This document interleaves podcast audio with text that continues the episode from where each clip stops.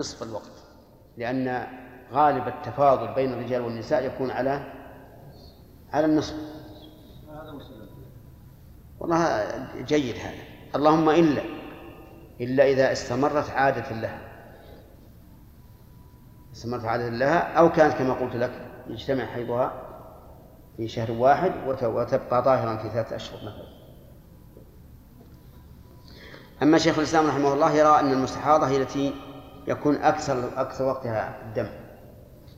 ما يقيده بمجاوزة بمجاوزة 15 يوم. الأكثر عند الشيخ عند شيخ الإسلام يعني أكثر من 20 أو هو الظاهر. ظاهر أنه إذا كان يوم أو يومين.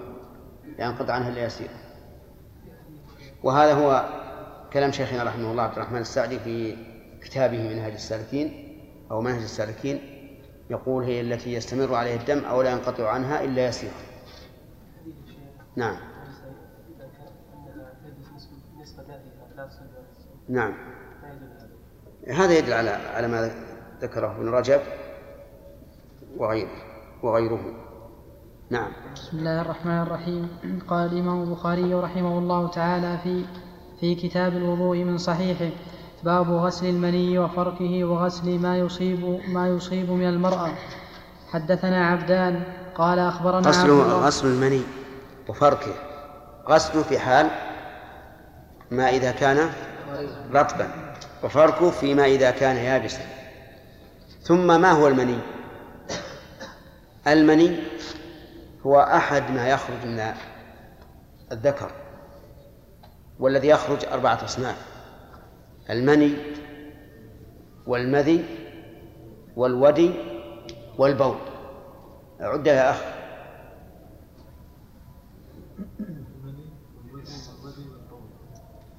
من اللي يكلم الآن؟ أنت؟ من اللي يكلم الآن؟ يرفع يده اللي يكلم. أنت؟ لا مو أنت أنا أقصد الأخ. أي نعم.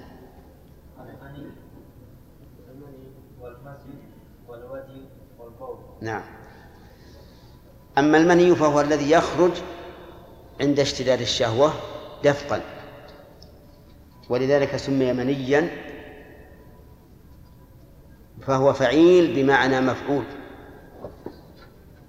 يعني أنه مدفوق يندفق شدة أو بمعنى فاعل لأن فعيلا تأتي بمعنى فاعل كرحيم وتأتي بمعنى مفعول كجريح ولكن القرآن يدل على أنه بمعنى فاعل كما قال تعالى خلق من ماء دافق هذا المني لا يجب غسله لكنه أفضل لأن وليس لنجاسته بل لذهاب صورته. فينظف الثوب منه كما ينظف من المخاط والحكمة في ذلك أن قوة الحرارة التي بها خرج هذا الماء الدافق لطفته حتى لم يكن نجسا.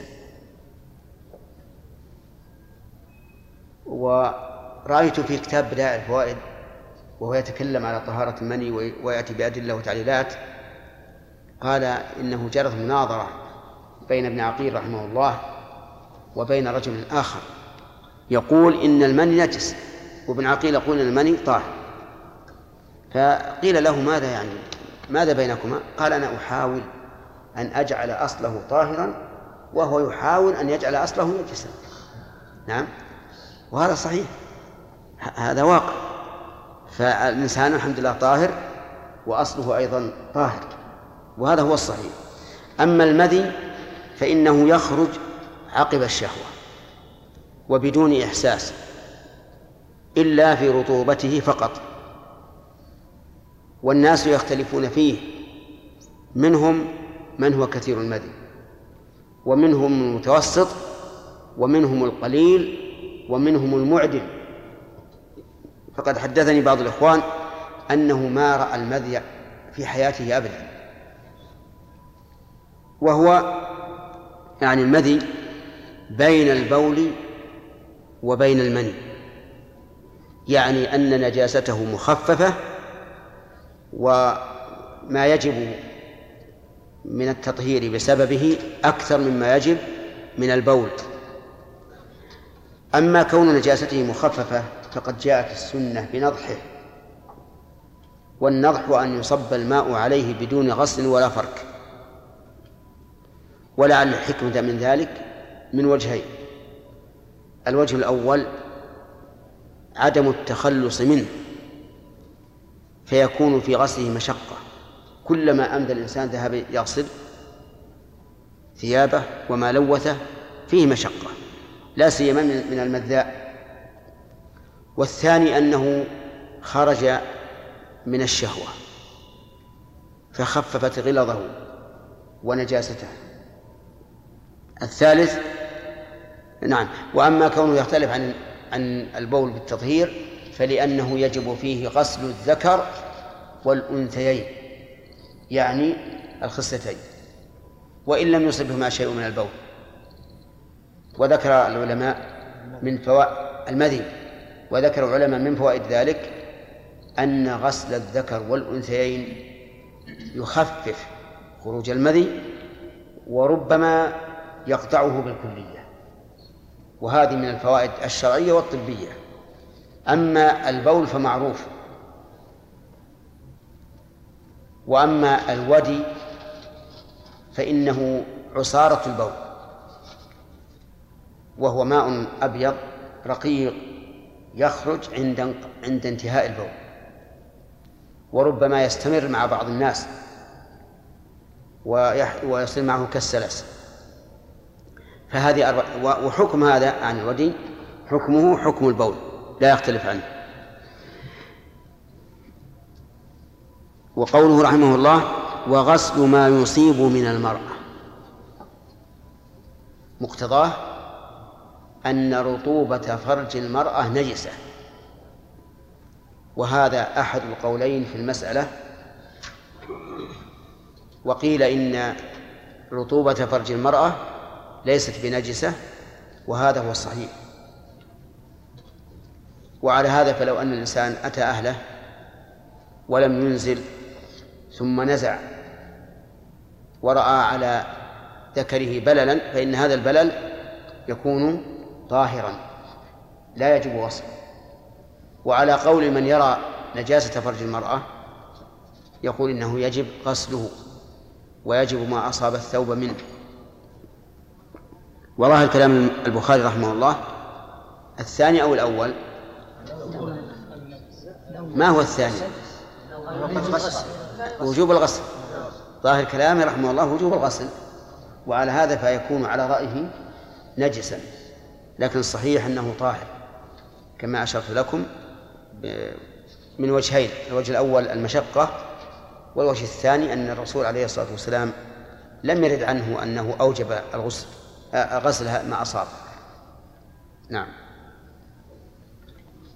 حدثنا عبدان قال أخبرنا عبد الله قال أخبرنا عمرو بن ميمون الجزري عن سليمان بن يسار عن عائشة قالت كنت أغسل الجنابة من ثوب النبي صلى الله عليه وسلم فيخرج إلى الصلاة وإن بقع الماء في ثوبه.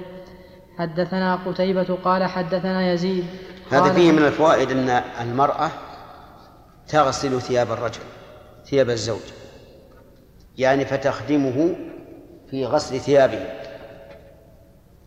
وهذه المسألة يرى بعض العلماء أنه لا يجب على المرأة أن تخدم زوجها وأنها إن خدمت زوجها فهي من باب التطوع وإلا فلا يجب عليها.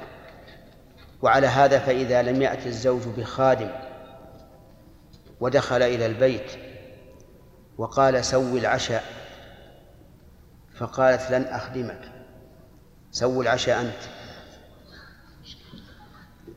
تلزمه بذلك أو لا؟ نعم تلزمه. تلزمه بذلك.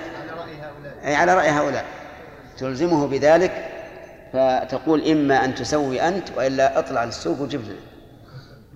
نعم. ولا شك أن هذا قول حتى يعني الطبائع البشرية تنفر منه. والصواب في هذا أن الواجب بين الزوجين ما ذكره الله عز وجل حيث قال وعاشروهن بالمعروف فما جرى به العرف فهو الواجب سواء كان من حق الزوج على الزوجة أو من حق الزوجة على الزوج. فمثلا إذا كنا في بلاد لا تخدم النساء أزواجهن في البيوت ولا في الطبخ ولا في الغسل قلنا نعمل بهذا. وإذا كنا في بلاد بالعكس قلنا لا بد أن تلزم الزوجة بما جرت فيه العادة. فمثلا عندنا نسأل الله أن يديم هذه العادة الطيبة التي سأذكرها عندنا أن النساء يخدمن الرجال في غسل البيت وفي الطهي وفي غسل الثياب وفي إصلاح حوش الغنم والبقر وما أشبه ذلك. نعم. فنخشى الآن بسبب التوسع وكثرة الخادمات أن تضرب النساء فيما بعد. وأن تقول سو عشاك بيدك. وسو واغسل البيت أنت. نعم. وهي نائمة على السرير. وهذا رجل مسكين يكد. نعم. لكن هذا إن شاء الله لن يكون. إن شاء الله نرجو الله أن لا يكون. فنحن نرى كما سمعتم أن الواجب إيش؟ الرجوع إلى العرف. لأن الله أحالنا عليه. قال عاشروهن بالمعروف. وقال في آية أخرى ولهن مثل الذي عليهن بالمعروف. فعليهن ما جرى به العرف ولهن ما جرى به العرف. وهذه عائشة رضي الله عنها تخدم النبي عليه الصلاة والسلام. ومع ذلك كان الرسول صلى الله عليه وسلم أيضا يخدم أهله. كان في مهنة أهله عليه الصلاة والسلام. وكان يخصف نعله. وكان يخيط ثوبه. وقد كان عمل الصحابة على عرفنا اليوم. حتى إن الزبير رضي الله عنه له حائط خارج المدينة. وتحمل امرأته النوى من المدينة إلى حائطه على رأسها. لأن ذلك مما جرى به العرف. فإذا قالوا لعل هذا تبرع وأنها لو شاءت لم تنعت. قلنا نعم هذا وارد. لكنه يمنعه أنه أمر مضطرد وأنه لا يمكن أن تلزم النساء بهذا أو يضطرد العرف بهذا دون أن تشعر المرأة بأنه من باب التبرع وليس من باب الواجب. نعم. انتهى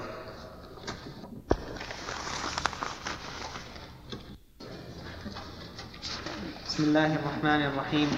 الحمد لله رب العالمين وصلى الله وسلم على نبينا محمد وعلى آله وصحبه أجمعين. قال الإمام البخاري رحمه الله تعالى في صحيحه في كتاب الوضوء من صحيحه. باب غسل المني وفركه وغسل ما يصيب من المرأة. وحدثنا مسدد قال حدثنا عبد الواحد قال حدثنا عمرو بن ميمون عن سليمان بن يسار قال سألت عائشة عن المني يصيب الثوب فقالت كنت أغسله من ثوب رسول الله صلى الله عليه وسلم فيخرج إلى الصلاة وأثر الغسل في ثوبه بقع الماء باب إذا غسل الجنابة أو غيرها فلم يذهب أثره. حدثنا موسى قال حدثنا عبد الواحد قال حدثنا عمرو بن ميمون قال سألت سليمان بن يسار في الثوب تصيبه الجنابة؟ قال قالت عائشة كنت أغسله من ثوب رسول الله صلى الله عليه وسلم ثم يخرج إلى الصلاة وأثر الغسل فيه بقع الماء. حدثنا عمرو بن خالد قال حدثنا زهير قال حدثنا عمرو بن ميمون بن مهران عن سليمان بن يسار عن عائشة أنها كانت تغسل المني من ثوب النبي صلى الله عليه وسلم ثم أراه فيه بقعة أو بقعا نعم. هذا هذا الحديث كما تقدم يدل على أن المني طاهر لأن أثر المني يبقى لكنها تغسله غسلا خفيفا ويبقى أثره. وفيه دليل على جواز التصريح بما يستحيا من ذكره إذا دعت الحاجة إليه. لأن هذا من بيان الحق.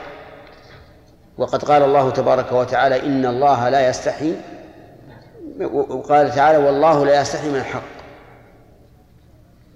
وفيه أيضا ما أشرنا إليه البارحة من أن المرأة تخدم زوجها ولكن ذلك مقيد بماذا؟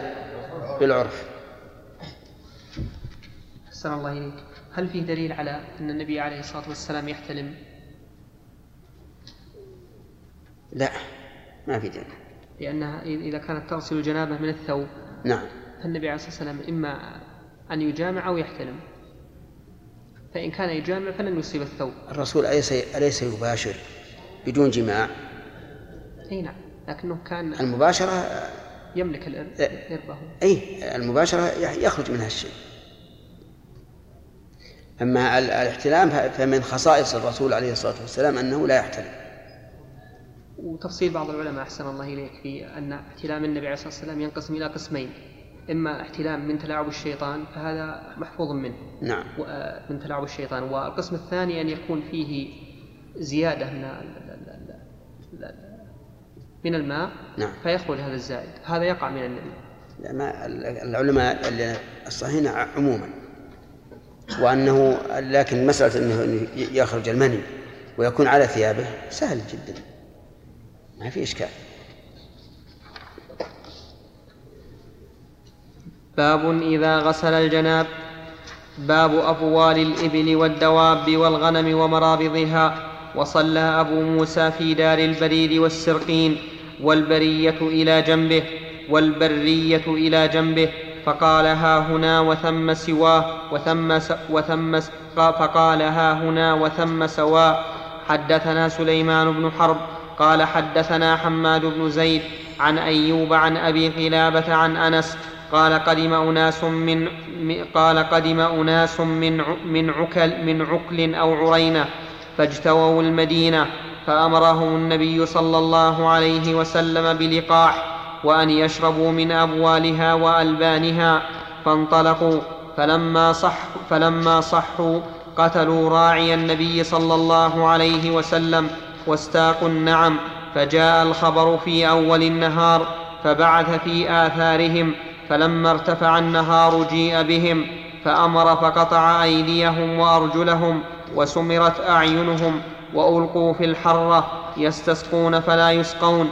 قال أبو قلابة فهؤلاء سرقوا وقتلوا وكفروا بعد إيمانهم وحاربوا الله ورسوله. حدثنا آدم.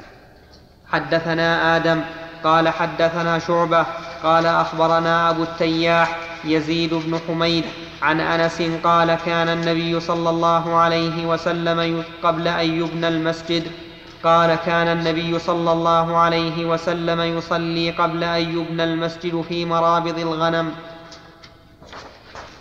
هذا الباب يقول رحمه الله باب أبوال الإبل والدواب والغنم ومرابضها. يعني هل هي نجسة أو لا؟ ثم استدل رحمه الله لطهارة الإبل لطهارة أبوال الإبل بأن النبي صلى الله عليه وسلم أمر هؤلاء الرهط. من عكل أو عرينة وإنما قال أو عرينة ليس للشك بل لأنهم من هؤلاء وهؤلاء. فأو هنا بمعنى بمعنى الواو.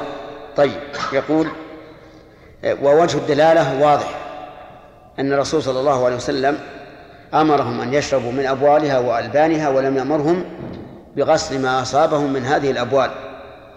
ولو كانت الأبوال نجسة لكانت الحاجة داعية إلى أن يبين ذلك لهم. فهل يقاس عليها بقية الدواب؟ يقال في ذلك تفصيل. أما الدواب المأكولة فتقاس عليها إذ لا فرق. وأما الدواب غير المأكولة فلا تقاس. مثل الحمار الكلب الهر وغير ذلك. كل ما لا يؤكل لحمه فبوله وروثه نجس. وقول فيكون قول البخاري والدواب يعني التي تؤكل. نعم. قال والغنم واضح. أن أبوال الغنم طاهرة. ومرابضها يعني ما تربض فيه.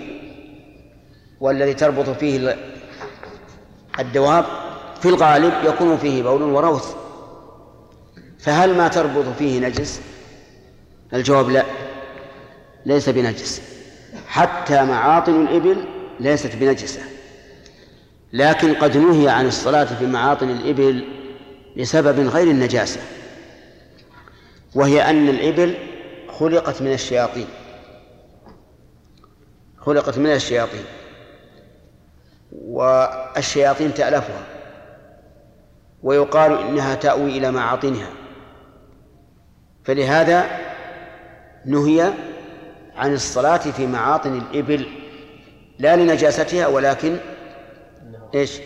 لأن الشياطين تأوي إلى المعاطن. ثم المعاطن ليست كالمرابض التي تربض فيها الليلة ثم تغادر. هذا لا يسمى عطنا. يعني لو أن إبلا عرس أهلها وباتوا في في هذا المكان وبالت وراثت. ثم قاموا عن هذا المكان وانصرفوا عنه. فهل تجوز الصلاة في هذه في هذه المرابض؟ نعم لأنها ليست معاطن. المعاطن قال بعض العلماء هي ما تقيم فيه وتأوي إليه. ما تقيم فيه وتأوي إليه يعني مثل الأحواش. وقيل إن المعاطن ما تعطن فيه إذا شربت. لأن من عادة الإبل إذا شربت أن تتأخر أو تتقدم عن مكان الشرب ثم تتبول وتروس هذه من عادتها. والناس لا يزالون يسمون ما حول الموارد يسمونه عطنا. ولعل الأمر يشمل هذا وهذا. أنها ما تقيم فيه وتأوي إليه وكذلك ما تقف فيه بعد الشرب. وقوله وصلى أبو موسى في دار البريد والسرقين. السرقين هو الذي يسمى عندنا السرجين. عرفتم؟ ها؟ طيب. ويسمى الزبل. عرفتم؟ زين طيب. هذا السرقين. يعني أنه صلى على السرقين. لأن السرقين إذا لم نتيقن أنه من نجاسة فهو فهو طاهر. لكن قوله في دار البريد ما أدري لماذا ذكرها في الشرح؟ إيش يقول؟ كلمة أو كلمتين ما تحتاج. ها؟ لا لكن وش وجه الإشكال فيها؟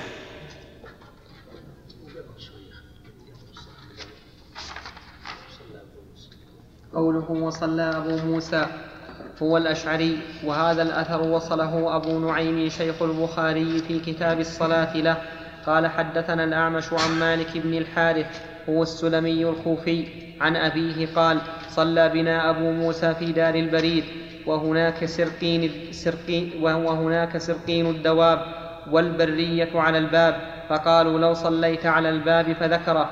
والسرقين بسكون المهملة وإسكان الراء هو الزبل. وحكى هو الزبل. نعم. وحكى فيه ابن سيدة فتح أوله وهو فارسي معرب. ويقال السرجين بالجيم وهو في الأصل حرف بين القاف والجيم يقرب من الكاف. والبرية الصحراء منسوبة إلى البر ودار البريد عرفنا. صار قوله في دار البريد والسرقين يعني معناه شيء واحد.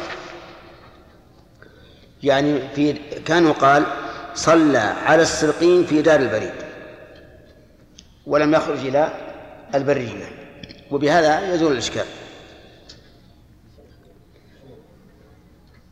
وقال ها هنا وثم سواء ها هنا للمكان القريب ثم للمكان البعيد. كما هو معروف في اسم الإشارة. ثم ذكر حديث الجماعة أن الذين قدموا المدينة من عكنة وغرينة فاجتووا المدينة يعني لم يصحوا فيها أصابهم المرض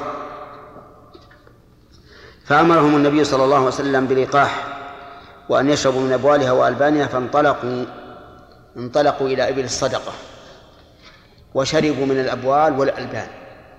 وكيف ذلك؟ هل يشربون اللبن وحده والبول وحده أو يخلط. المعروف أنه يخلط. وقد كان الناس يتداوون بذلك وأكثر من يتداوى به من يصاب بداء البطن. داء البطن أحيانا يكون فيه يعني ينتفخ ويمتلئ ماء في غير المعدة وهذا بإذن الله من أسباب الشفاء إذا استعمل. يقول فلما صحوا قتلوا راعي النبي صلى الله عليه وعلى آله وسلم واستاقوا النعم. وفي رواية أنهم سملوا أعين أعين الراعي بمخايط الحديد. وهذا جزاء النعمة. جزى بنوه أبا الغيلان أبا الغيلان عن كبر وحسن فعل كما يجزى سنمار. أتعرفون قصة سنمار؟ سنمار بنى لملك من الملوك قصرا عظيما فخما لا يماثله شيء فلما انتهى من القصر قال هذا الرجل أخشى أن يذهب ويبني لغيره مثله أو أحسن منه فما هو الطريق؟ قال الطريق اقتل اصعد به إلى فوق وألقه من أعلى شرفات القصر وينتهي الموضوع. ما يبني ما يبني بعد ذلك لأحد. ففعل. نسأل الله العافية. والعوام يقولون جزاء ناقة الحج ذبحها. يعني ناقة الحج التي يوصله للحج إذا رجع جزاؤها أن أن يذبحها. هؤلاء والعياذ بالله جزاء هذه النعمة التي أنعمها أنعمها النبي صلى الله عليه وسلم عليهم أنهم قتلوا الراعي وسملوا عينيه واستاقوا الإبل فجاء الخبر في أول النهار. فبعث النبي صلى الله عليه وسلم في آثارهم وكأن ناحيتهم قريبة لأن الخبر جاء مبكرا ولتان بهم أيضا يقول لما ارتفع النهار جاء بهم فأمر فقطع فأمر فقطع أيديهم وأرجلهم وظاهر هذا اللفظ أنه قطع الأربعة وفي بعض سياقاته قطع أيديهم وأرجلهم من خلاف أي قطع اليمنى اليد واليسرى الرجل. نعم. و و وسمرت أعينهم.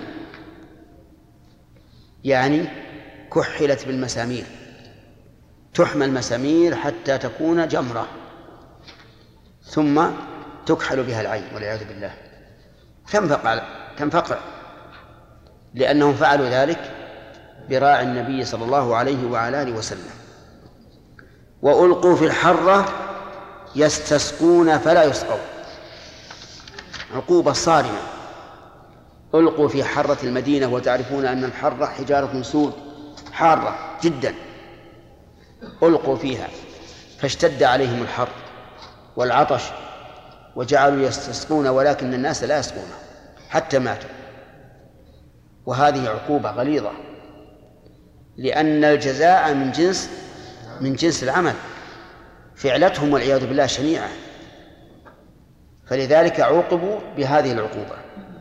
قال بعض العلماء إن هذه العقوبة نسخت بالحدود. لأن الحدود أغلظ ما فيها حد قطاع الطريق ولا يفعل بقطع الطريق كما فعل بهؤلاء. قالوا فهذا تعزير حصل قبل أن تنزل الحدود. فلما نزلت الحدود اكتفي بها. وقد ذكر الله عز وجل في كتابه أن الذين يحاربون الله ورسوله ويسعون في الأرض فسادا جزاؤهم إيش؟ أن يقتلوا أو يصلبوا أو تقطع أيديهم وأرجلهم من خلاف أو ينفوا من الأرض. وليس فيه أنهم تقطع أيديهم وأرجلهم ثم يجعلون في مكان حار يستسقون فلا يسقون حتى يموت. وقد يقال إن إن إن إنه إذا وجد مثل هذه المسألة بالعين فلنا أن نعاقب بهذه العقوبة. سواء كانت قبل الحدود أو بعدها. قال أبو قلابة فهؤلاء سرقوا. سرقوا؟ إيش سرقوا؟ سرقوا الإبل لأنهم استاقوها و وقتلوا من؟ الراعي. وكفروا بعد إيمانهم. وهذا ليس في الحديث ما يدل عليه. لكن كأن حالهم أو قرينة حالهم تدل على أنهم ارتدوا والعياذ بالله وكفروا بعد إيمانهم. والرابعة حاربوا الله ورسوله لأنهم سعوا في الأرض فسادا. والسعي في الأرض فسادا حرب لله ورسوله. الشاهد من هذا إيش؟ أن الرسول صلى الله عليه وسلم أمرهم أن يشربوا من أبوال الإبل ولم يأمرهم بالتنزه منها. فدل هذا على أن أبوالها طاهرة. وأما الحديث الثاني فهو كان النبي صلى الله عليه وسلم يصلي قبل أن يبنى المسجد في مرابض الغنم. فدل ذلك على أن أرواث الغنم وأبوالها طاهرة وإلا لم يصلي فيها. وقوله قبل أن وقوله قبل أن يبنى المسجد. أي مسجد هذا؟ مسجد الرسول عليه الصلاة والسلام. المسجد النبوي لأن النبي صلى الله عليه وعلى آله وسلم قدم المدينة وأول ما سعى أن بنى المسجد. وكان فيه قبور المشركين نبشها وطهر المكان منها ثم بناه. نعم. يقول هو كفر شيخ يقول رواية ليس تعليم إيش؟ يقول انها رواية ثانية. اللي هي؟ كفر. وكفروا بعد إيمان. رواية؟ ثابتة وليست موقوفة على أبي اي كيف يقول؟ وش الشرح. وش يقول؟ قوله وكفروا هو في رواية سعيد عن قتادة عن أنس في المغازي. وكذا في رواية وهيب عن عن أيوب في الجهاد في أصل الحديث وليس موقوفا على أبي قلابة كما توهمه بعض. أحسنت. نعم. ذكرت ذكرت ما ان ان الحديث ان ما ورد ما ما ما فعل الرسول صلى الله عليه وسلم صاحبه ان الذي سافر وذبحه الراعي ذكرت ذكرت نزول الحدود قبل قبل. ذكرنا أن الله سبحانه وتعالى قال وان عوقبتم فعاقبوا مثل ما عوقبتم هذا هذه عقوبة عاقبها الرسول صلى الله عليه وسلم مثل ما فعل هو هذا أظنه الزهري قال هذا لكن لم يعاقبوا بمثل ما فعل. إلا في في سمر الأعين فإنه جاء في رواية مسلم أنه فعلوا ذلك. لكن هل قطعوا أيدي الراعي وأرجله هذا إذا ما هو قصاص. أي نعم. لعظم فعلهم عوقبوا بهذه العقوبة الغليظة أخذنا ثلاث. واحد. لا لا اثنين. هل نستفيد من الحديث أنه لو لو أن جماعة اتفقوا على قتل رجل وقد بعضهم يقام عليهم الحد جميعا؟ أي نعم. يستفاد من هذا الحديث أن الجماعة إذا اتفقوا وإن لم يباشروا الفعل كلهم فانهم فإن الحكم فيهم واحد. ولهذا قال الفقهاء رحمهم الله يقتل الجماعة بالواحد بأحد أمرين. ما هما؟ إذا تمالأوا على ذلك أو صلح فعل كل واحد لقتله فإنهم يقت- تقتل الجماعة بالواحد. فاهمين يا منصور؟ إذا تمالأوا وإن لم يباشر الباقون القتل. الثاني أو صلح فعل كل واحد لقتله وإن لم يعلم كل واحد بالآخر. مثل أن يكون اثنان حذف شخصا بحجارة قاتلة لكن بدون أن يعلم كل واحد منهم بالآخر منهما بالآخر. إنما كل واحد منهم قاتلة يعني رميته قاتلة فهنا يقتل الرجلان. أو تمالأوا وإن لم يباشر الآخر فإنهم يقتلون. لو قال أحدهما للآخر اذهب بنا نقتل فلانا. فذهب وقتلاه فإنهما يقتلان وإن كان المباشر للقتل أحدهما. وكذلك الردء الذي يكون عينا للقتلة. وش معنى عينا لهم؟ يعني يرقب المكان. لا يأتي أحد فإنه يقتل.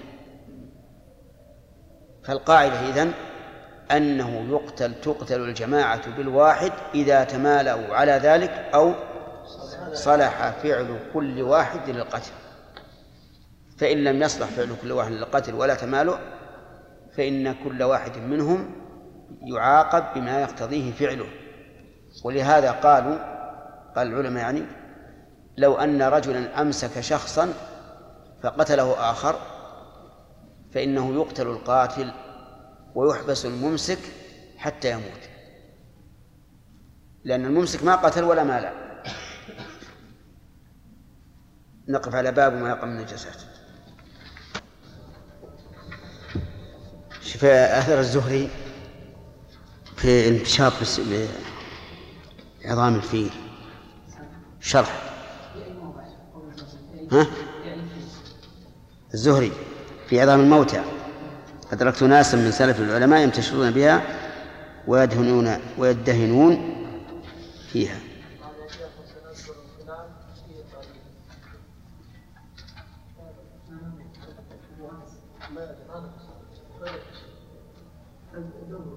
لا لا بد يذكر شيء. كيف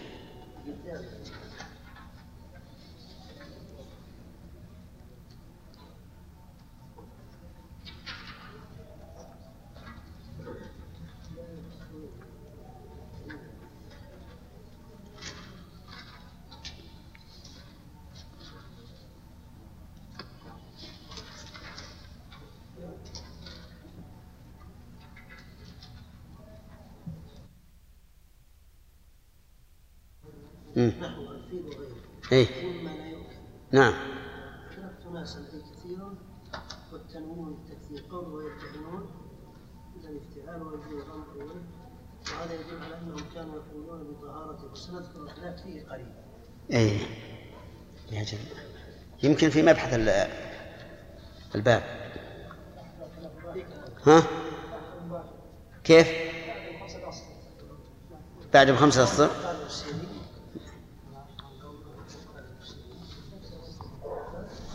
وقال ابن سيرين وابراهيم لا بأس بتجاره العاج.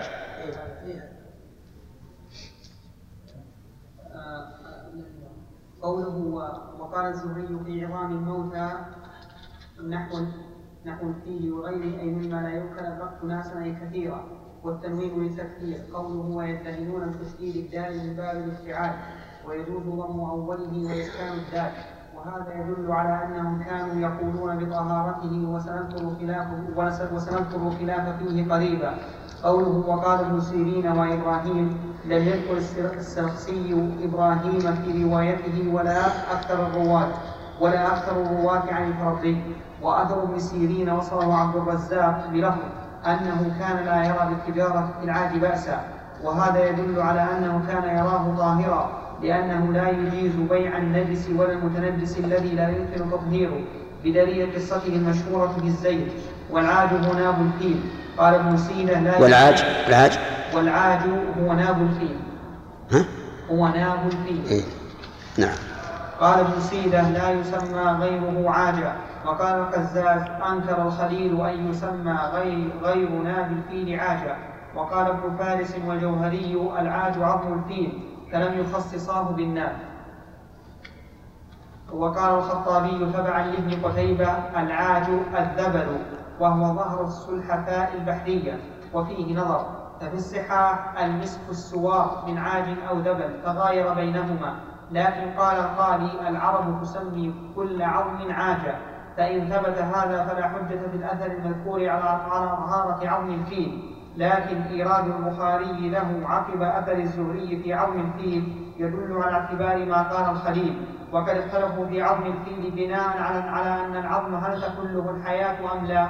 فذهب إلى الأول الشافعي واستدل له بقول الله تعالى قل من قال من يحيي العظام وهي رميم قل يحييها الذي أنشأها أول مرة. فهذا ظاهر في أن العظم تحله الحياة. وذهب إلى الثاني أبو حنيفة وقال بطهارة العظام مطلقا وقال مالك هو طاهر ذكي بناء على قوله إن غير المأكول يكفر بالتذكية وهو قول أبي حنيفة.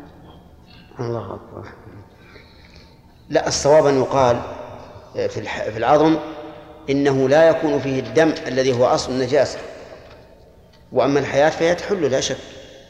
والدليل على هذا أنك لو بر... لو بردت ال- السن بمبرد أحسست بالألم أليس كذلك؟ إذن فالحياة تحله.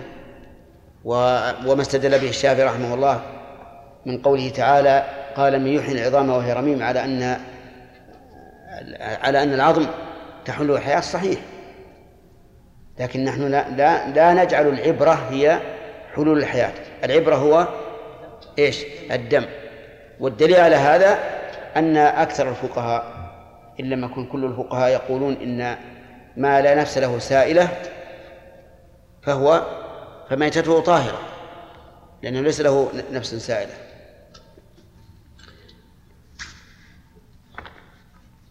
نعم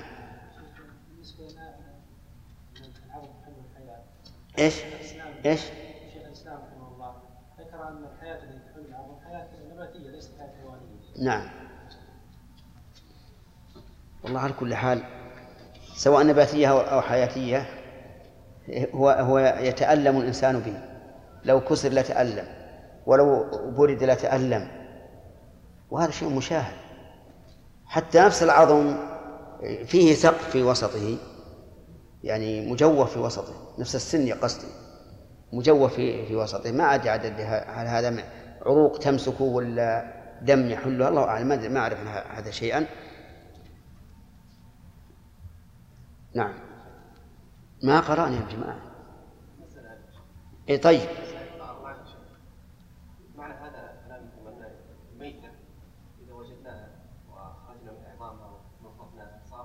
صارت العظام طاهرة. صارت طاهرة. اي نعم. وهذا وهذا اختيار شيخ الإسلام ابن تيمية رحمه الله. ويستدل أيضا بعموم إنما حرم من الميتة السابق في؟ الموتى؟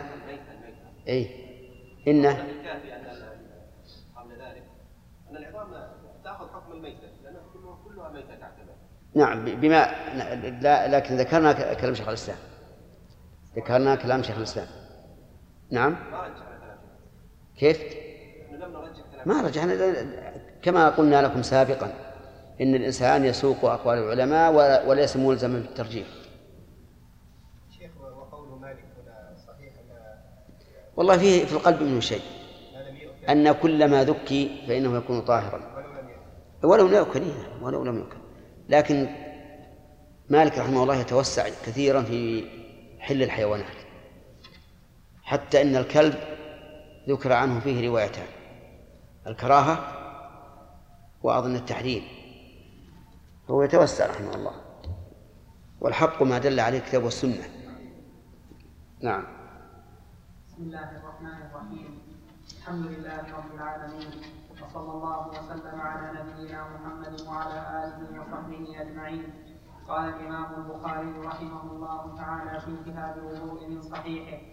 في باب ما يقع من النجاسات في السم والماء حدثنا أحمد بن محمد قال أخبرنا عبد الله قال أخبرنا معمر عن همام بن منبه عن أبي هريرة عن النبي صلى الله عليه وسلم قال كل كلب يكلمه كل كلب يكلمه المسلم في سبيل الله يكون يوم القيامة كهيئتها إذا إذ طعنت يكون يوم القيامة كهيئتها إذ طعنت فالجرذمة اللون لون الدم والعرق عرق المسك الله أكبر. وجه المناسبة هنا أن الدم له رائحة.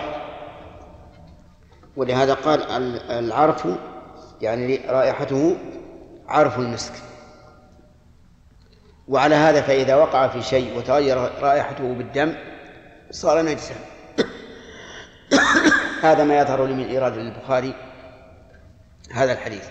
ولعل الشيخ الشارح يبين وجه إدخاله في هذا الباب.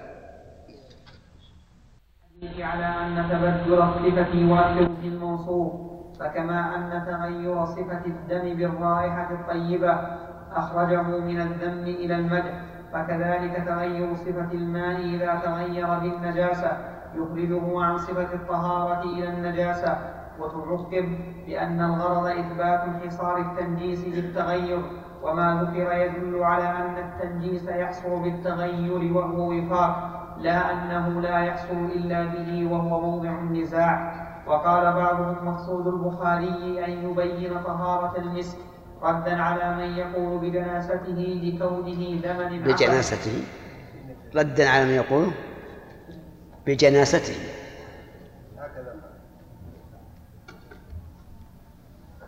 مقصود البخاري وقال بعضهم مقصود البخاري أن يبين طهارة المسك ردا على من يقول بنجاسته لكونه دما انعقد فلما تغير عن الحالة المكروهة من الدم وهي الزهم وقبح الرائحة إلى الحالة الممدوحة وهي طيب رائحة المسك دخل عليه الحلم وانتقل من حالة النجاسة إلى حالة الطهارة كالخمر كالخمرة إذا تخللت. وقال ابن رشيد مراده أن انتقال الدم إلى الرائحة الطيبة هو الذي نقله من حالة الذم إلى حالة المدح فحصل من هذا تغليب وصف واحد وهو الرائحة على وصفين وهما الطعم واللون فيستنبط منه أنه متى تغير أحد الأوصاف الثلاثة بصلاح أو فساد تبعه الوصفان الباقيان وكأنه أشار بذلك إلى رد ما نقل عن ربيعة وغيره أن تغير الوصف الواحد لا يؤثر حتى يجتمع وصفان.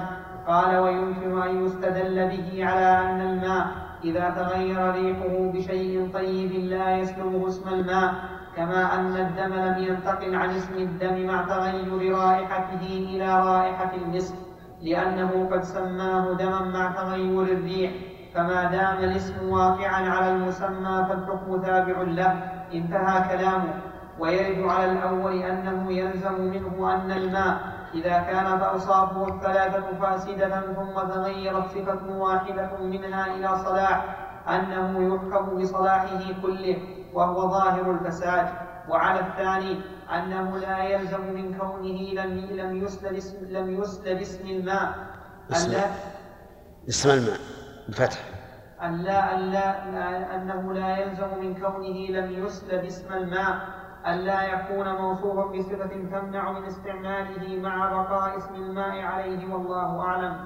وقال ابن دقيق العيد لما نقل قول من قال إن الدم لما انتقل بطيب رائحته من حكم النجاسة إلى الطهارة ومن حكم القذارة إلى الطيب إلى الطيب لتغير رائحته حتى حكم له بحكم المسك وبالطيب بالشهيد فكذلك الماء ينتقل بتغير رائحته من الطهارة إلى النجاسة.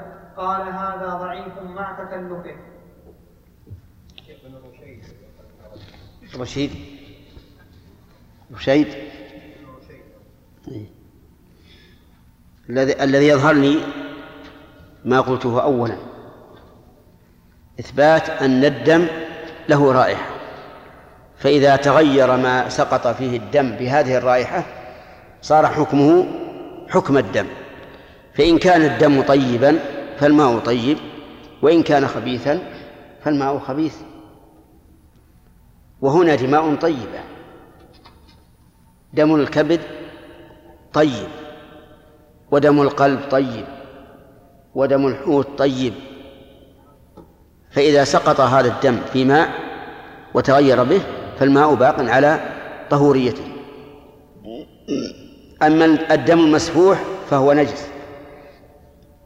فإذا سقط في ماء وتغير به كان نجسا. وهذا الذي ذكرته والله أعلم أقرب الاحتمالات لأن هذه الاحتمالات التي ساقها فيها في شيء منها تعسف ويبعد أن البخاري أرادها. نعم. باب البول في الماء الدائم. تغير برائحة كريهة فقط من الإنسان ولا برائحة مؤلمة؟ لا إذا إذا تغير برائحة خبيثة يعني نجسة. لا نجسة نجسة. يعني لو لو لو فرضنا ان ان إن لحمة مذكاة سقطت في ماء وكانت قد أنتنت وتغير الماء بها فالماء طهور. وإن كان رائحته كريهة نعم. باب البول في الماء الدائم. ليش ليش لماذا نونت؟ لأن أنا عندي مقطوع عن الإضافة هم؟ عندي مقطوع عن الإضافة عندي مقطوع عن الإضافة مقطوع؟ نعم. اللي هو الماء عندك مرفوعة عندك؟ الماء مرفوعة؟ البول؟ إحنا ما عندنا ذكر البول ما ذكر. وعندي نسخة بالهامش مذكورها البول لكن مذكورة بالجر. ولا وجه للقطع لأنه وش معنى باب؟ البول في الماء الراكد. إيش البول؟ وين الخبر؟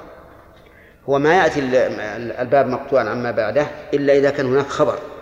يعني إذا صح إذا صلحت الجملة أن تكون خبرية بعد ذكر الباب صارت بالتنوين. ويقول أخرجه مسلم في الطهارة. باب النهي عن البول في أي باب النهي صح.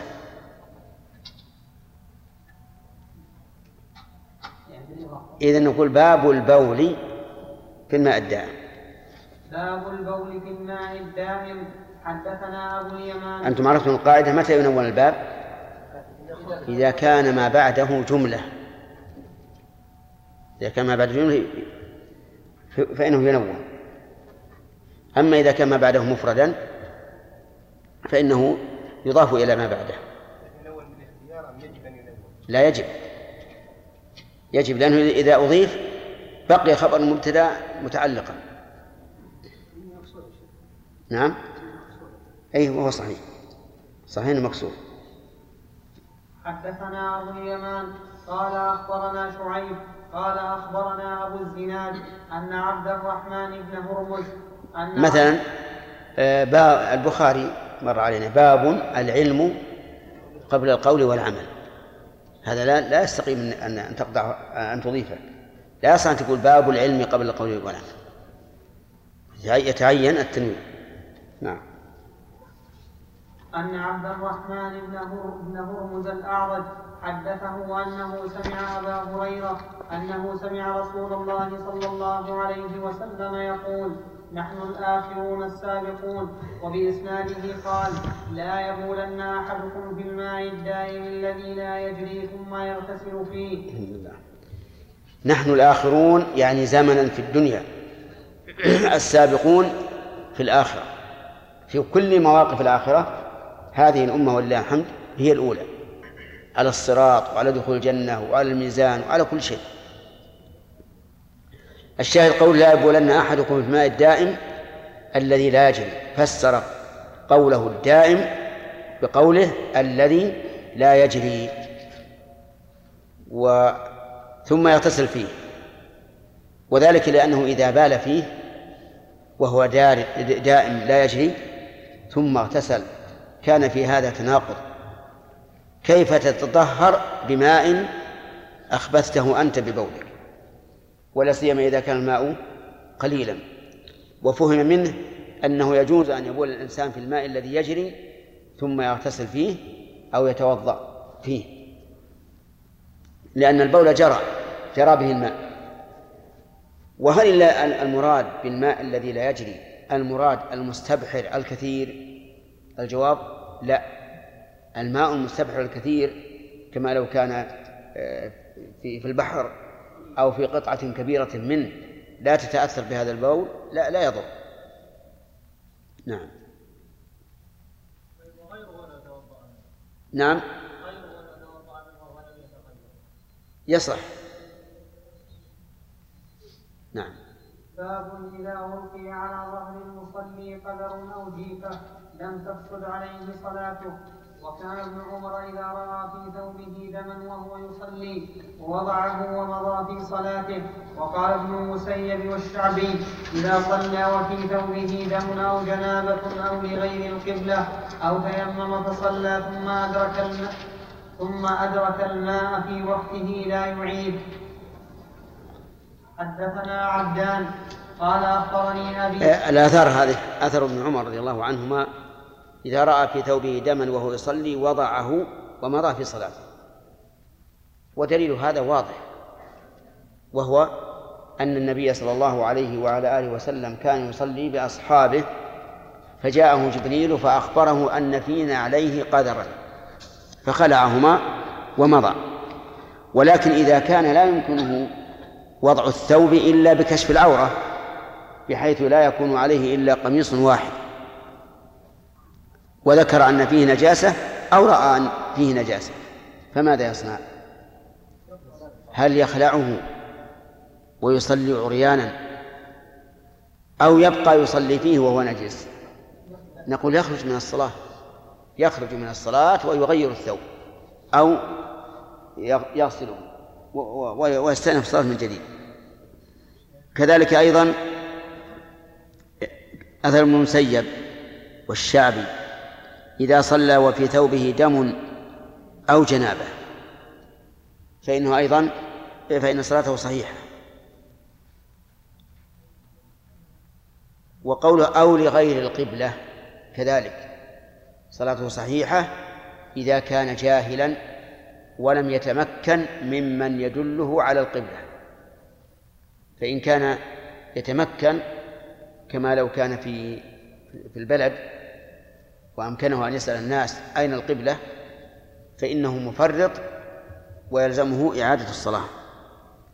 كذلك إذا إذا تيمم وصلى ثم أدرك الماء في وقته لا يعيد كما جاءت به السنة في حديث أبي هريرة أن النبي صلى الله عليه وسلم بعث رجلين فتيمما حين لم يجد الماء ثم وجد الماء بعد الصلاة. فأما أحدهما فتوضأ وأعاد الصلاة وأما الآخر فلم يعد الصلاة. فقال للذي توضأ وأعاد الصلاة قال له لك الأجر مرتين. وقال للذي لم يعد الصلاة أصبت السنة. نعم طبعا في أول حديث كأنه يشير إلى إلى يوم التي عليها على ظهر الرسول صلى الله عليه وسلم سنة الجزور إيه هو سيأتي في الحديث. هو يشير إلى هذا. سيأتي في الحديث نفسه. نعم. أن القبلة إلى خلاف القبلة وصلى ثم تبين بعد ذلك صلى غير يعيد. نعم. ما اجتهد لأن المساجد فيها علامة القبلة. في بعض بعض المساجد تغلق يا شيخ فلا يبقى للسوق نعم لا يبقى للسوق ولا يدخل والأبواب كثيرة هو عادة أن الأبواب الكثيرة لا تكون في في قبل المسجد. أي. إذا لم تكن في القبلة عرف إن هذا خلف القبلة. نعم. إذا كان ال- الوقت يعني ضيق ولا ولا يعني يسعه أن يخلع هذا الثوب النجس ويعيد الصلاة مرة ثانية. نعم. هل نقول أنه يصلي إذا كانت تفوت بفوات الوقت فلا بأس. وإن كانت لا تفوت بفوات الوقت فإنه يخلع يخلع الثوب ويصلي. اللي تفوت بفوات الوقت مثل الجمعة مثلا.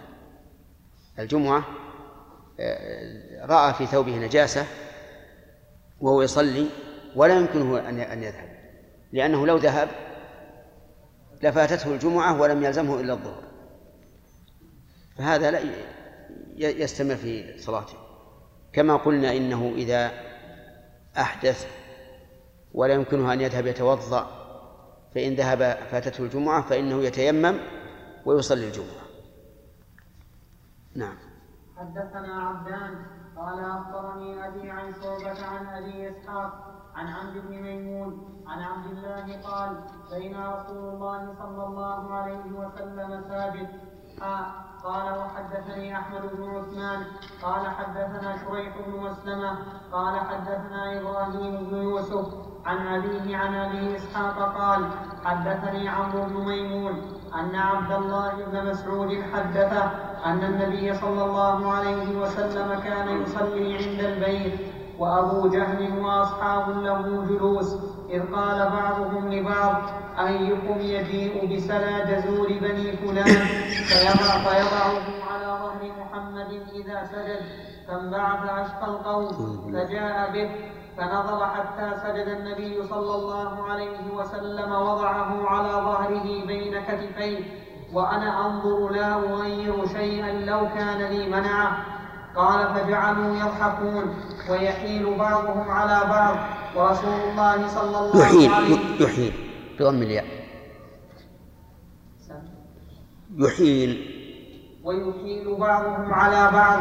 ورسول الله صلى الله عليه وسلم ساجد لا يرفع رأسه حتى جاءته فاطمة. فطرحت عن ظهره فرفع رأسه ثم قال اللهم عليك بقريش ثلاث مرات فشق عليهم إذ دعا عليهم قال وكانوا يرون أن الدعوة في ذلك البلد مستجابة ثم سمى اللهم عليك بأبي جهل وعليك بعتبة بن ربيعة وشيبة بن ربيعة والوليد بن عتبة وأمية بن خلف وعقبة بن أبي معيط وعد السابع فلم نحفظه قال فوالذي نفسي بيده. لقد رأيت الذين عد رسول الله صلى الله عليه وسلم صرعى في القليب قليب بدر. الحمد لله. اللهم لك الحمد. ها هذا الحديث فيه فوائد وأحكام وأحكام. منها أن النبي صلى الله عليه وعلى آله وسلم كان يصلي في المسجد الحرام وفي الكعبة في أوقات الصلاة وغيرها. لكن في المدينة قال أفضل صلاة المرء في بيته إلا المكتوبة. ومنها بيان عداوة قريش لرسول الله صلى الله عليه وعلى آله وسلم. هذه الفعلة البشعة لا يفعلها أحد. وذلك لأن آمن مكان في الأرض هو المسجد الحرام حتى عند قريش. ثم أشد ما يكون من الجرأة أن يجترأ على عبد من عباد الله ساجد لله عز وجل تحت بيته. ومع ذلك حملتهم الحمية حمية الجاهلية على أن يفعلوا ذلك. هذا. ومن ومن فوائد هذا الحديث إطالة النبي صلى الله عليه وسلم السجود لأنه أمكن هؤلاء أن يذهبوا إلى الجزور ويأتوا بسلاها بسلاها ويضعوه على رسول الله صلى الله عليه وسلم وهو ساجد ومنها أن. أن المتآمرين على الفعل كالمباشرين لأن النبي صلى الله عليه وسلم لم يدعو على من وضع عليه السلا فقط بل دعا على الجميع. ويتفرع على هذه المسألة مسائل كثيرة وهو أن المباشر أن الردء والمعين إيش؟ كالمباشر. وهذا دلت عليه أصول كثيرة من الشريعة. ومنها أن ابن مسعود رضي الله عنه عنده من الشفقة على رسول الله صلى الله عليه وسلم ما تمنى أن يكون له منعة أي قوة حتى يدافع. انتبه يا أخي حتى يدافع عن النبي صلى الله عليه وعلى آله وسلم. ولهذا قال لو كان لي منعة فلو هنا للتمني. كقول لوط لو أن لي بكم قوة أو آوي إلى ركن شديد. يعني تمنيت أن لي منع أي قوة حتى أمنع هؤلاء من فعلتهم القبيحة. ومنها تصديق قول الله تعالى إن الذين أجرموا كانوا من الذين آمنوا يضحكون. فإن هؤلاء القوم لما أتوا بهذه الفعلة التي يظنون أنهم أهانوا بها رسول الله صلى الله عليه وعلى آله وسلم جعلوا يضحكون حتى إن بعضهم يميل إلى بعض من شدة الضحك قاتلهم الله. ومنها أن الرسول عليه الصلاة والسلام تأخر في السجود لما وضعوا عليه ذلك. والله أعلم لماذا تأخر. حتى جاءت ابنته فاطمة فأزالت عنه هذا هذا السلام. ومنها جواز جهل الإنسان بمن يدعو عليهم لأن الرسول صلى الله عليه وسلم جهر بالدعاء على هؤلاء. وهل كان ذلك بعد أن فرغ من صلاته أو قبل ذلك؟ إن كان بعد أن فرغ من صلاته فربما يستدل به على جواز الدعاء بعد صلاة النافلة. لأن الرسول دعا بعد صلاة النافلة. وإن كان قبل ذلك فلا إشكال. وإذا كان الحديث محتملا رجعنا إلى النصوص المحكمة. وهي أن النبي صلى الله عليه وعلى آله وسلم أمر الناس إذا أرادوا أن يدعوا أن يدعوا قبل السلام. فقال في التشهد لما ذكر التشهد قال ثم ليتخير من الدعاء ما شاء. ولهذا نقول الدعاء بعد السلام على وجه راتب دائم كما يفعله كثير من الناس هنا في صلاة النافلة. كلما صلى نافلة رفع يديه يدعو هذا من البدع. لأن عمل رسول الله صلى الله عليه وعلى آله وسلم بين أيدينا وما كان يفعل ذلك. وإذا وجد سبب الحكم في عهد الرسول عليه الصلاة والسلام فلم يفعله دل على أن السنة فعله أو تركه تركه. ثم إن الرسول عليه الصلاة والسلام أرشدنا إلى مكان الدعاء وهو قبل السلام. ثم إن النظر يقتضي ذلك أيضا لأن الإنسان ما دام يصلي فهو بين يدي الله عز وجل يناجي ربه. فهل من الحكمة أنه بعد أن تفرغ من الصلاة وتنقطع المناجاة وتنقطع المناجاة بينك وبين ربك أن تدعو أو أن الحكمة أن تدعو ما دامت المناجاة قائمة؟ الثاني لا شك. ولهذا نقول اعتياد هذا ليس من السنة. لكن إن فعله الإنسان أحيانا على وجه نأمن من من الاقتداء به فلا بأس. يعني مثلا في بيته في بيته عندما سلم استدرك وأراد أن يدعو بشيء لم يدعو به من قبل فلا بأس. أما في المسجد ولا سيما أما في المسجد فإذا كان الإنسان ممن يقتدى به فلا يفعل ولو لم يكن ذلك راتبا لأنه قد لا يراه أحد إلا في في هذه المرة. فيتخذ من هذا يتخذ من هذا سنة إذا كان الإنسان مما يقتدى به. وفيه أيضا آية من آيات الله عز وجل ومن آيات الرسول صلى الله عليه وسلم وهو أنه لما سمى هؤلاء القوم الذين فعلوا هذه الفعلة الشنيعة فلان وفلان وفلان قتلوا في يوم بدر وكا و و وسحبوا في قليب بدر. مع أنهم جاءوا إلى بدر على أساس أنهم يريدون بذلك الانتصار على رسول الله صلى الله عليه وعلى آله وسلم وأن العرب تسمع بهزيمة محمد وانتصار هؤلاء فلا يزالون وصلى الله وسلم على نبينا محمد وعلى آله وصحبه أجمعين. قال الإمام البخاري رحمه الله تعالى في كتاب الوضوء من صحيحه باب المزاق والمخاط ونحوه في الثوب. قال عروة عن المسود ومروان خرج النبي صلى الله عليه وسلم زمن حديبية فذكر الحديث وما تنخم النبي صلى الله عليه وسلم نخامة إلا وقعت في كف رجل منهم فدلك بها وجهه وجلده.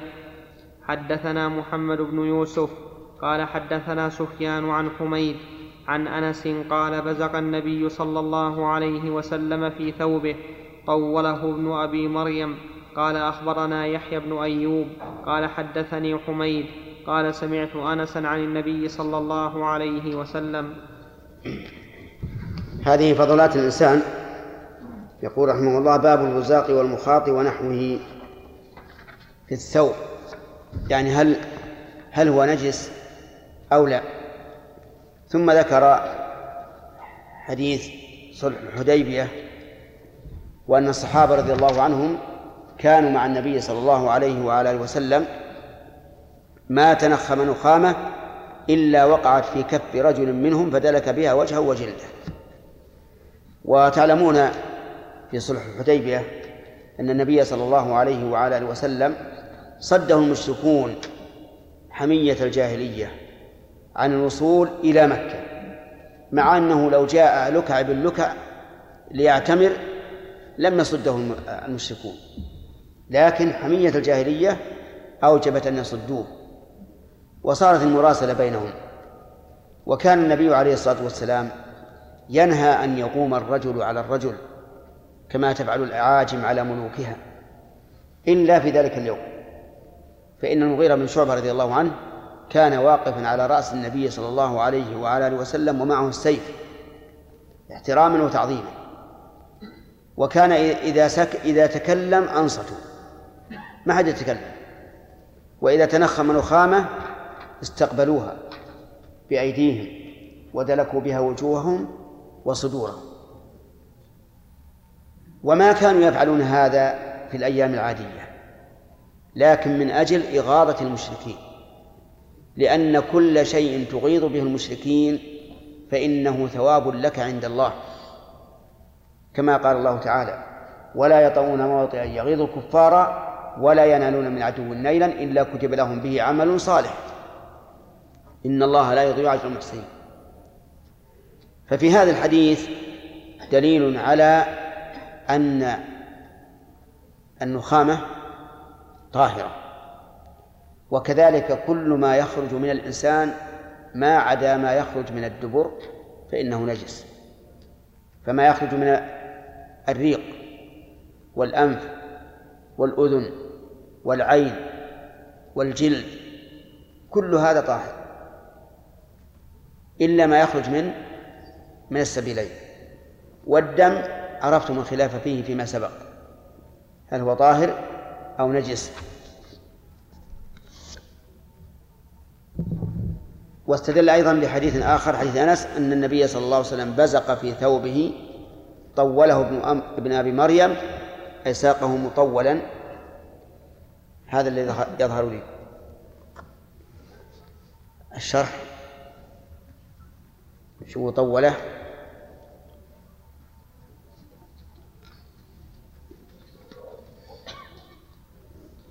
قوله طوله ابن.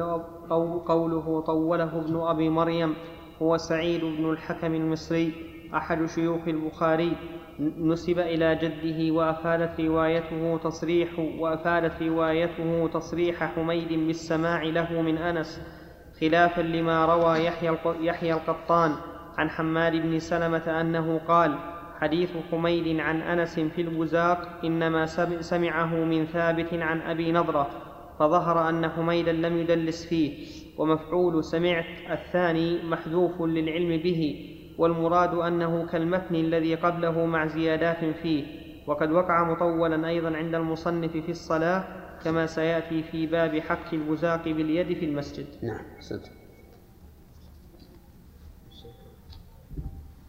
هل الشيخ يستثنى يعني فضلات النبي صلى الله عليه وسلم من بول المغارب؟ لا. ما ثبت. ما ثبت للنبي صلى الله عليه وسلم للنبي فهو ثابت للأمة. فبوله كغيره. وكذلك ما يخرج منه إحدى زوجات النبي صلى الله عليه وسلم لما شربت بوله. نعم. إحدى زوجات النبي صلى الله عليه وسلم لما شربت بوله. هذه مسألة نادرة. هذه ولهذا لولا لولا لولا لولا أننا نقول بهذا ما صح أن نستدل على أن المني طاهر بفعل الرسول عليه الصلاة والسلام. إذا لو قلنا أن فضلاته طاهرة ما صح أن نستدل. وكان عليه الصلاة والسلام يستجمر ويستنجي بالماء ويتطهر. والحالات النادرة لا عبرة بها. والصواب أن فضلات النبي صلى الله عليه وسلم كغيره. الطاهر من من غيره طاهر منه والنجس من غيره نجس منه. نعم.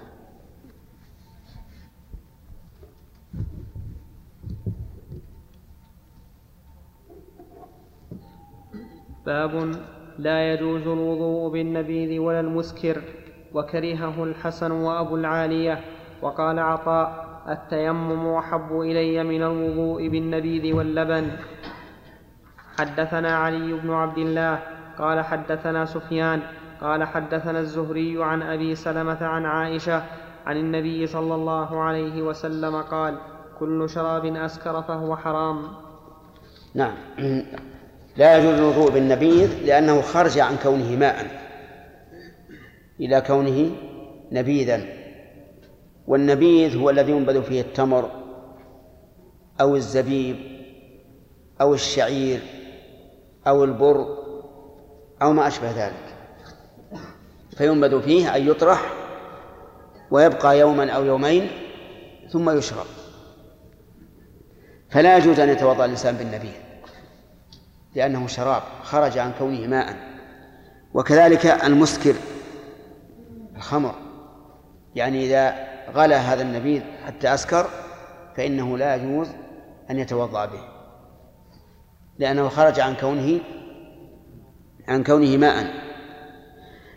ولكن هل المسكر نجس؟ أو لا؟ في هذا خلاف. وما هو المسكر أيضا؟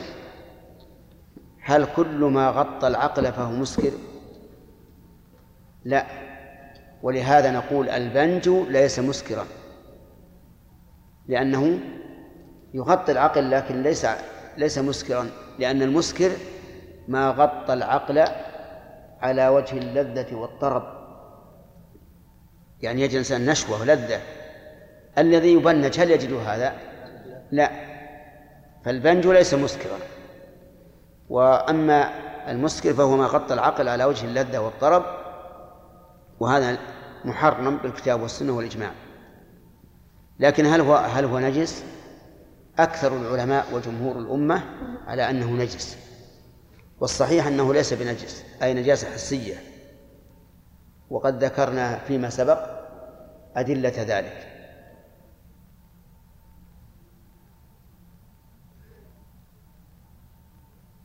وقال عطاء التيمم أحب إلي من من الوضوء بالنبيذ واللبن. وهذا واضح. بل لا يجوز التوضؤ بالنبيذ واللبن لأنه ليس بماء. وعلى هذا يكون قوله أحب اسم تفضيل مما ليس في الجانب الثاني منه شيء. لأن اسم التفضيل يدل على اشتراك المفضل والمفضل عليه في أصل الوصف وأحيانا لا يكون في المفضل عليه شيء من الوصف إطلاقا. ومنه قوله تعالى آه الله خير أما يشركون. وقوله تعالى أصحاب الجنة يومئذ خير مستقرا وأحسن مقيلا. ولا خير ولا خيرية في مستقر النار ولا مقيل النار. ثم قال كل شراب أسكر فهو حرام.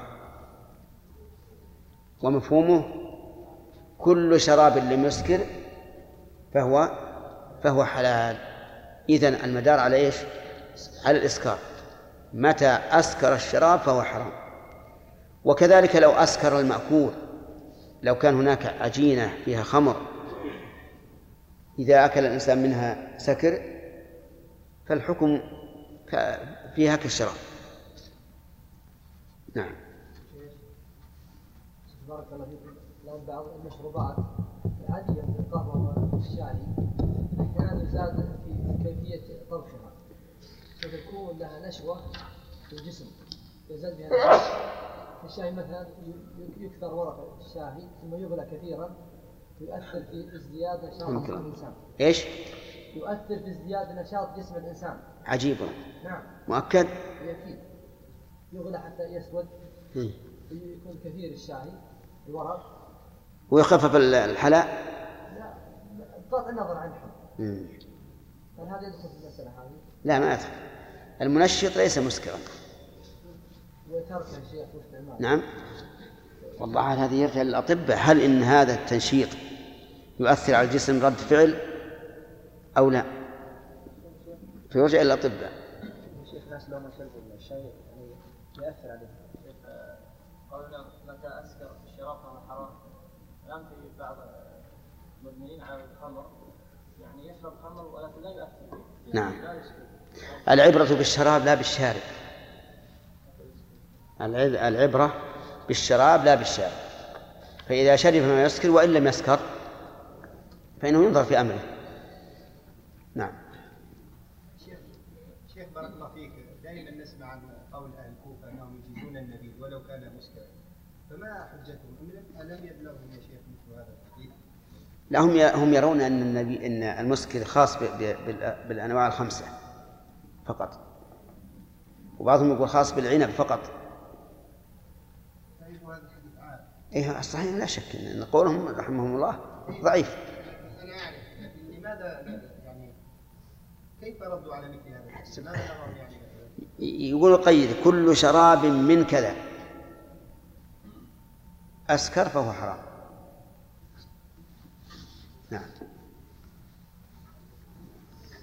باب غسل المرأة أباها الدم عن وجهه. وقال أبو العالية امسحوا على رجلي فإنها مريضة. حدثنا محمد قال أخبرنا سفيان بن عيينة عن أبي حازم سمع سهل بن سعد الساعدي وسأله الناس وما بيني وبينه أحد بأي شيء دو بأي شيء دو دو بأي شيء اطمرها إحنا نقرأ نسمعها بال- بالعين. كان فيها مشقة؟ اتركها. بأي شيء دو دوي بأي شيء دوي دوي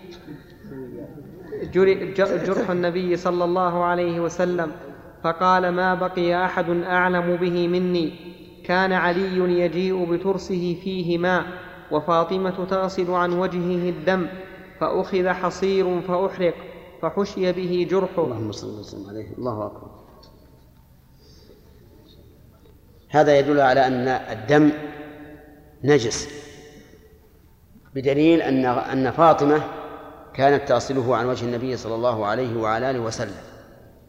وقد سبق أنه لا دلالة في ذلك لاحتمال أن يكون غسلها إياه من أجل التنظيف تنظيف الوجه. لأن الإنسان لا يريد أن يبقى وجهه ملط- ملطخا بالدم.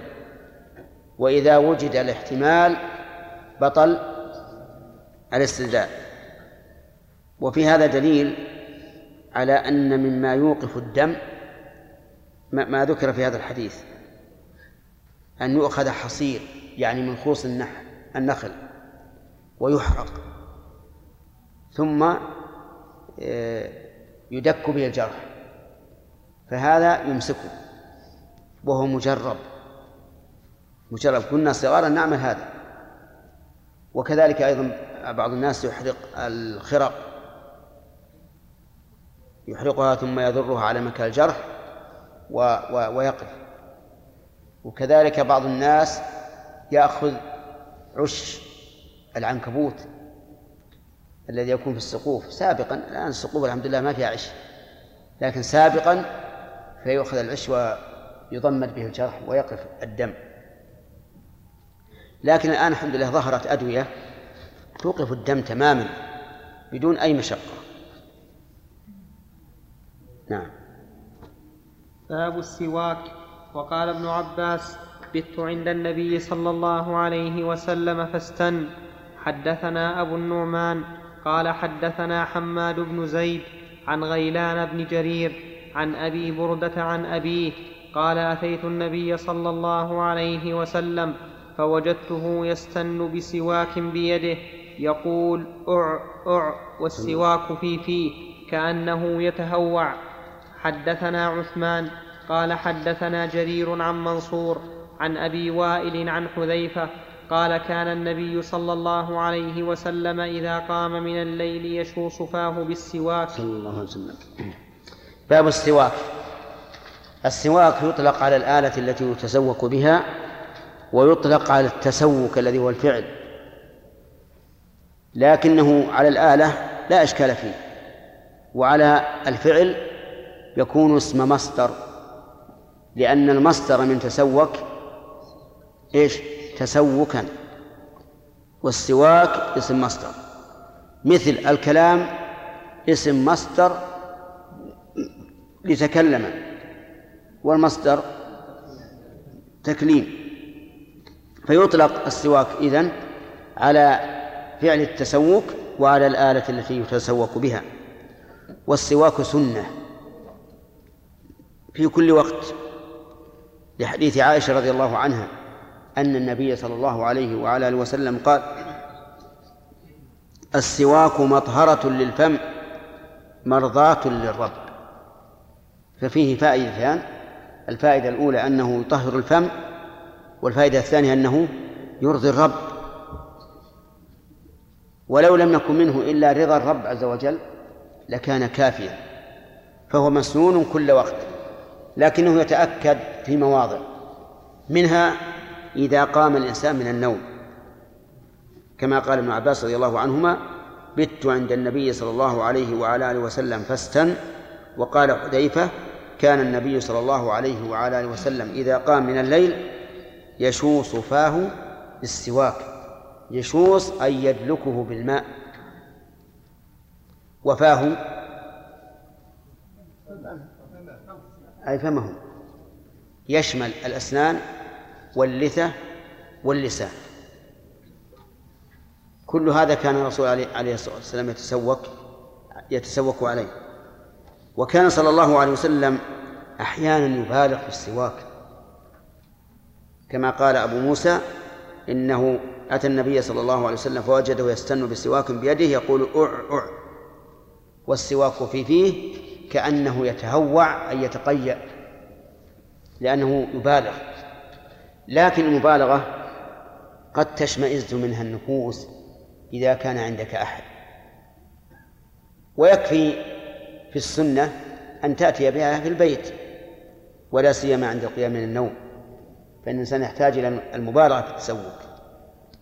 إذن يسن التسوق متى يتأكد السواك عند القيام من الليل لفعل النبي صلى الله عليه وآله وسلم ولأن الفم يتغير كثيرا. نعم انتهى الوقت؟ لا شوف لاحظ الآن. باقي دقيقة لو كان يؤذن على سبع. الآن يؤذن على ست وتسع وخمسين دقيقة. نعم؟ ما بقي شيء. ولاحظ الآن الآن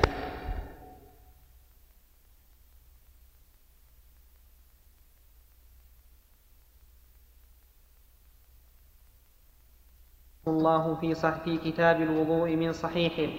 باب دفع السواك إلى الأكبر. وقال عفان حدثنا صخر بن جويرية عن نافع عن ابن عمر أن النبي صلى الله عليه وسلم قال أراني أتسوك بسواك فجاءني رجلان أحدهما أكبر من الآخر فناولت السواك الأصغر منهما فقيل لي كبر فدفعته إلى الأكبر منهما. قال أبو عبد الله اختصره نعيم عن ابن المبارك عن أسامة عن نافع عن ابن عمر. هذا الحديث فيه دليل على أنه يدفع الشيء إلى الأكبر. ما لم يتميز الأصغر بميزة. فمن ذلك مثلا إذا كان الأصغر عن يمينك وهو الأكبر عن يسارك فهنا تقدم الأصغر. لأنه ثبت عن النبي صلى الله عليه وعلى آله وسلم أنه حين شرب وكان على يساره الأشياخ وعلى يمينه أبو ابن عباس رضي الله عنهما أعطاه ابن عباس. وأما إذا لم يتميز الأصغر فإنه يعطى الأكبر. وبناء على ذلك إذا دخل الإنسان إلى المجلس يريد أن يصب القهوة للحاضرين. فبمن يبدأ؟ يبدأ بالأكبر لأنه ليس هناك ميزة لواحد منهم فيبدأ بالأكبر ثم ينحرف عن يمين الأكبر أو عن يمينه هو. يمينه هو. عن يمينه هو. لأن لأن لأنه مأمور بأن يبدأ بالأيمن. نعم لو أن الأكبر شرب من الماء ثم أراد أن يعطيه فيعطي الذي عن يمين الشارب وأما إذا كان الذي يدير الماء هو الصاب فإنه يبدأ بالأكبر ثم من على يسار الأكبر الذي هو عن عن يمينه. وفي هذا دليل على أن الكبر له مزية تقديم. الدليل؟